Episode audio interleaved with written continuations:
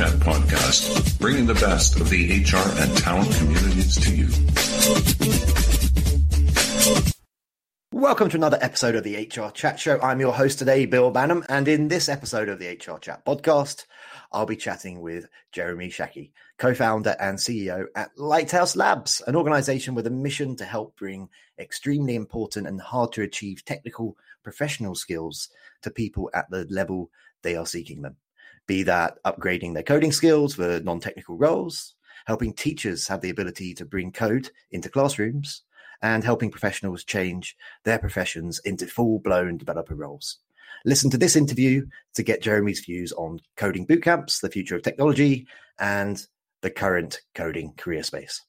Prior to this initiative, Jeremy worked in new business development for Sugar Media. He holds a bachelor's degree from Concordia University in political science, and he is passionate about educational reform.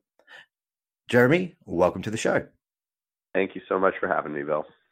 So, beyond my wee introduction there, Jeremy, please introduce yourself a bit more to our listeners. Tell them a bit more about your career background and why you co founded Lighthouse Labs. Sure, I thought you did an amazing job. Um, I guess uh, so. I'm, I'm originally from Montreal.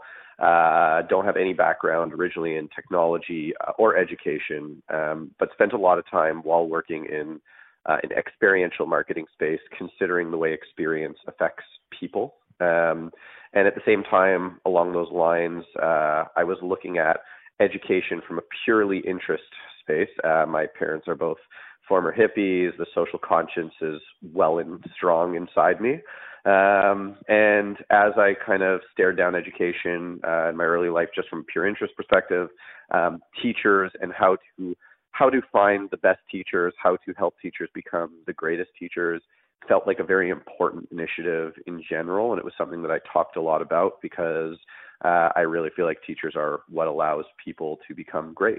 Um, I think they are they have the future uh, in front of them, and I didn't like that the you know certificates were just a year, and I didn't like that um, degrees, what teacher salaries were lower than doctors or lawyers or things like that. I think education needs to be extremely highly valued for you know times like this actually i think that's uh, without knowing it i think this is what we were kind of was kind of looking at so um, because of all that i guess uh, after over time um, started getting engaged in certain education conversations and when the opportunity to build a coding boot camp came up um, while knowing very little about the tech space i spent a lot of time researching looking into it within a short time frame i was given a month to make a choice on leaving my experiential marketing agency uh, and starting a company out in Vancouver. Uh, and I decided to jump with it because it felt like such a fascinating space. And for the past five years, this has been my life, and I can't under I can't undersell that statement. There are two things that are my life, and it's uh, my wife and Lighthouse,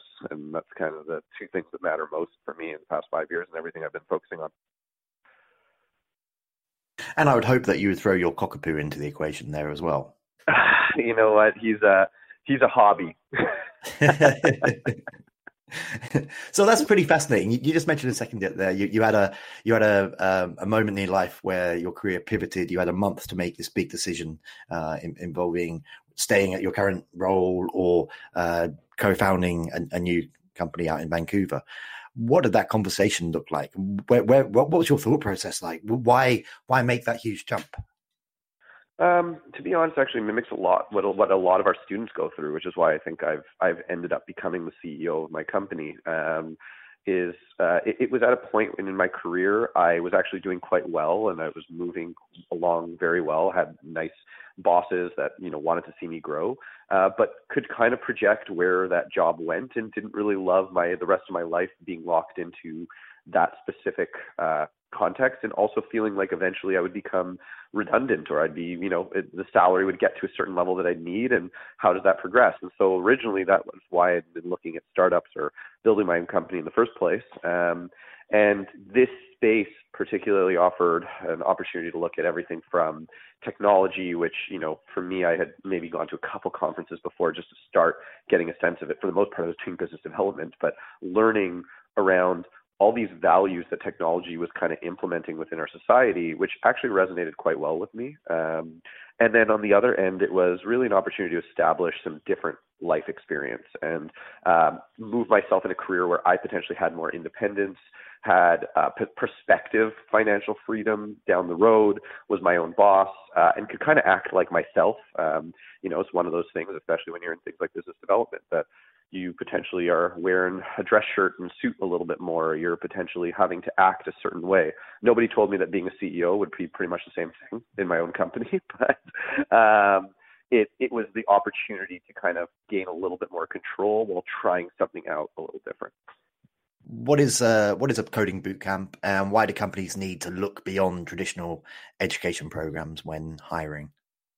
Yeah, so um, coding boot camps are, you know, for what people know about them, they're intensive hands-on learning spaces where you are learning from actual professionals. Um, and the curriculum is mostly based on you actually building things and working on things as opposed to lecture-based. Uh, they're short time frames. They're generally directed to career changers. So people 24 to 32 is our kind of sweet spot of people. Um, and a boot camp's meant to help people change careers. And in a space where people can't go into four year kind of degrees, where there was also this real big need for developers. And then on top of all of that, the salaries are quite nice and you do have a little bit of independent freedom. Boot camps became this really kind of quick and growing space um, where you could train people in very short time frames and help them get jobs coming out of coming out of the space. And boot camps have grown in the past five years tremendously. Um, Lighthouse has been is the leading boot camp in the country in terms of the amount of web graduates. It, we graduate. We graduate more web developers uh, than any school other than Waterloo in the country.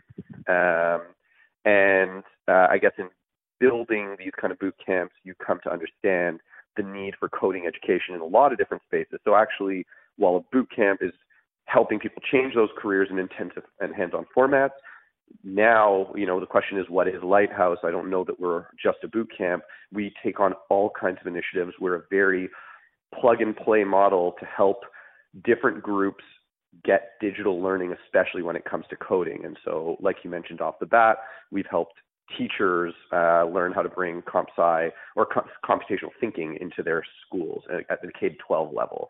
Uh, we have part time courses that are helping professionals just learn some basic code. We do community initiatives where we're focusing very specifically on uh, certain groups of underrepresentation and how to even get them to a point where there's an awareness about these kind of career opportunities. And that's been a really interesting model because of the resources of teachers and amazing people that we have to deliver it and the format of education, which is a little quicker, um, and a little bit more practical based. Okay, thank you very much. So I, I, think so far we've kind of honed in on a younger demographic there in, in terms of uh, uh the Lighthouse Labs bootcamp uh, participants, largely.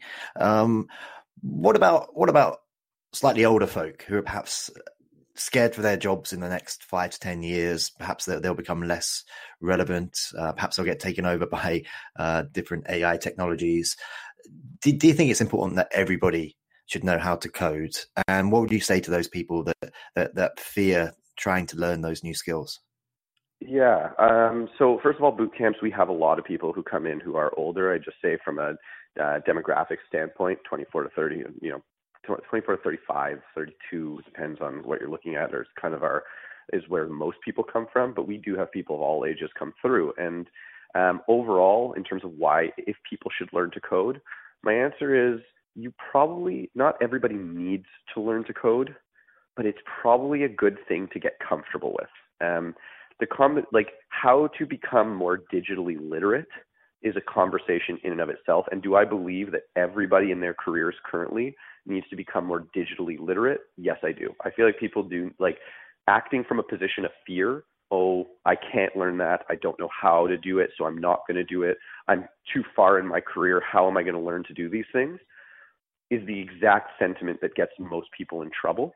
Um, and it's the kind of thing that is going to make you make certain decisions within your role and job that actually kind of have some younger people or different people who have these skills be able to show you up pretty quickly.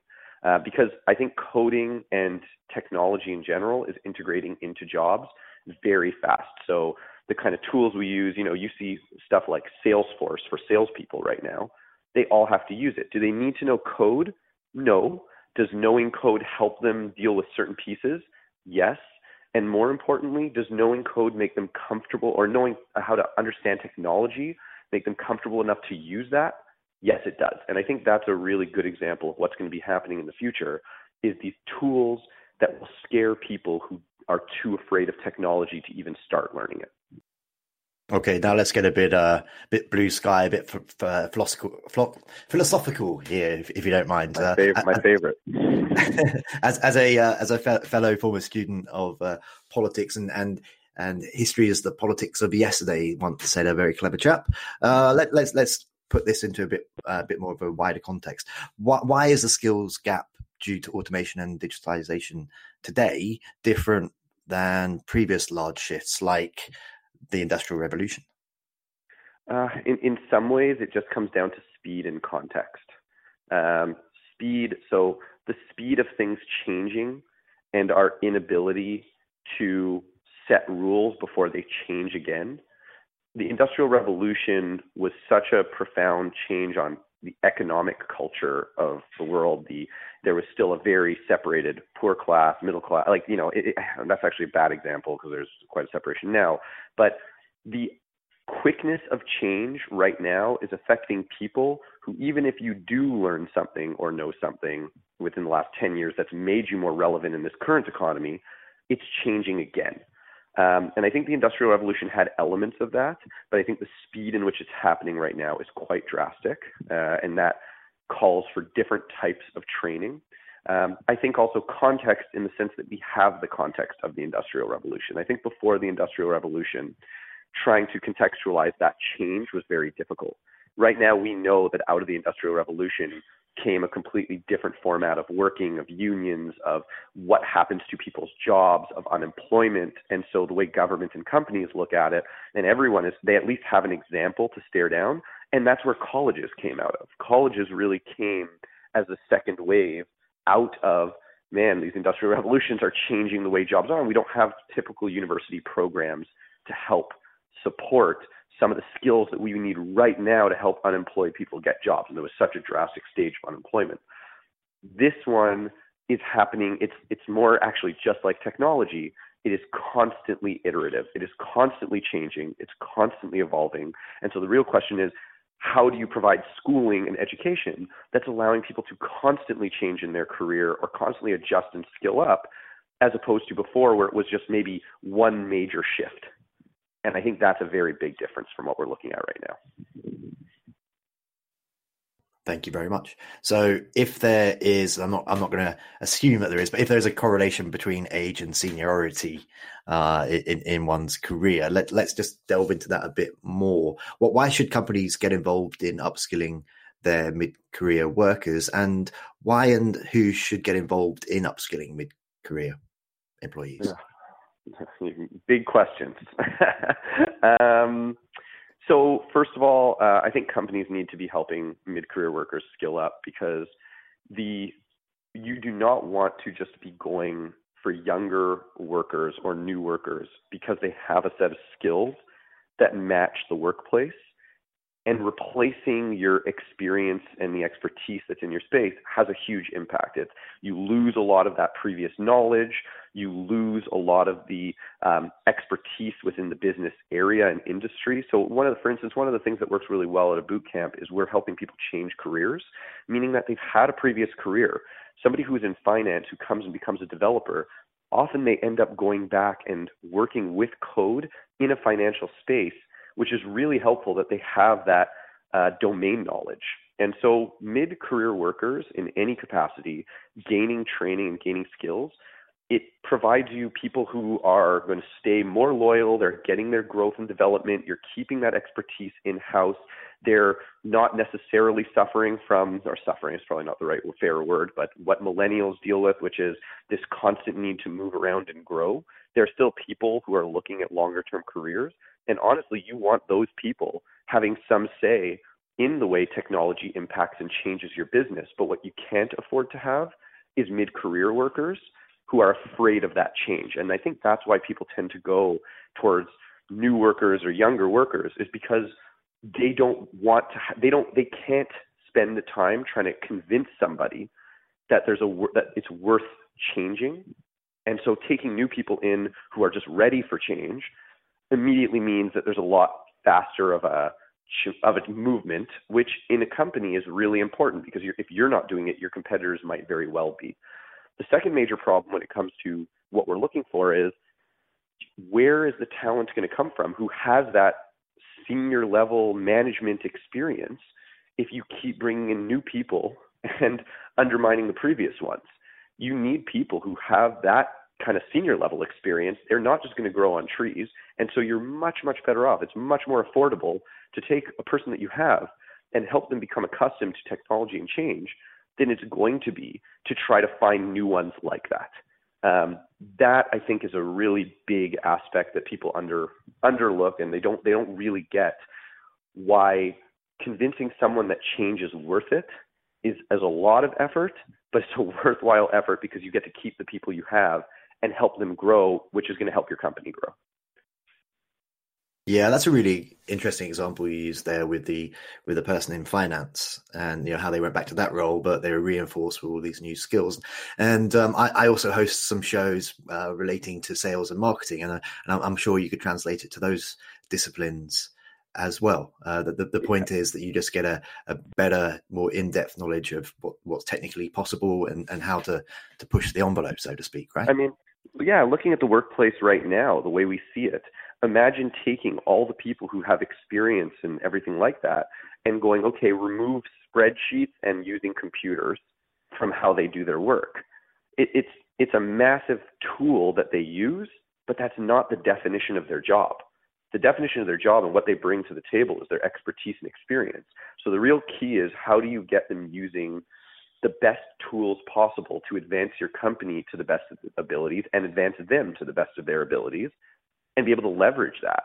I think that's the that's that's the real conversation behind all this stuff. And so yeah, it's a, it's an adjustment for people who've never who used calculators their whole life to start using spreadsheets. And the reason that those people with calculators ended up going away was because they didn't want to learn something or because companies were too naive thinking we could just change change to a whole bunch of people who now know how to use spreadsheets and they dealt with the culture implications of that. We've seen that already. We've seen companies really struggle with that transformation much easier when you have people inside doing it because they also present role models for the rest of your staff to do it.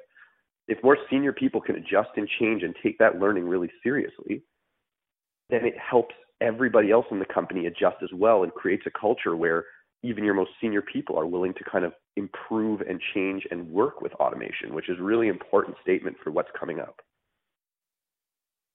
There we go, everybody. Don't fear the robots, embrace them. Okay, so uh, I guess there will be some circumstances when it's necessary to, to outsource top uh, tech talents. What, what works and what doesn't work when it comes to training in house talent versus recruiting internationally, for example? Um, I really think it just depends on what you need. If we're talking about pure development, um, pure development can be done in a lot of different places as long as you have the right guidance for what you're looking for. Uh, but ultimately, again, then it becomes outside your organization and the, and the understanding and the ability to curate, customize your technology becomes more challenging because you are dealing with larger communication barriers. That being said, I've seen many companies being extremely successful using offshore development or different people. I think the whole gig economy and the remote economy is starting to build more strongly. And so coming up with better ways of working through that is important. Um, it just means that you have to have a better system and structure for how communication goes from your product to your brand and marketing team to your development and back and forth and back and forth. And I think that's where companies tend to get very flustered or frustrated is the amount of money that you're saving on that side is excellent, but it presents a whole new host of problems where you can't you're not you're working in silos. It essentially silos a whole section of the business, which any great business will tell you that when things work overly in silos, it tends to eviscerate the sum, being better than the sum of all parts. Right? That that's a key element to a great business is being better than the sum of its parts. And I think going offshore can be really problematic.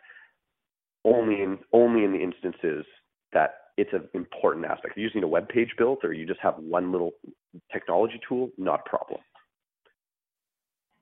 Okay, so let's just bring this all back in again to uh, to talk specifically to our audience, which are HR folk and, and related job titles. Uh, let's imagine that uh, you and I are getting into an elevator together. You've got about 30 seconds to espouse the virtues of Lighthouse Labs to uh, to to an HR person in terms of how it would help uh, improve their organization. Go.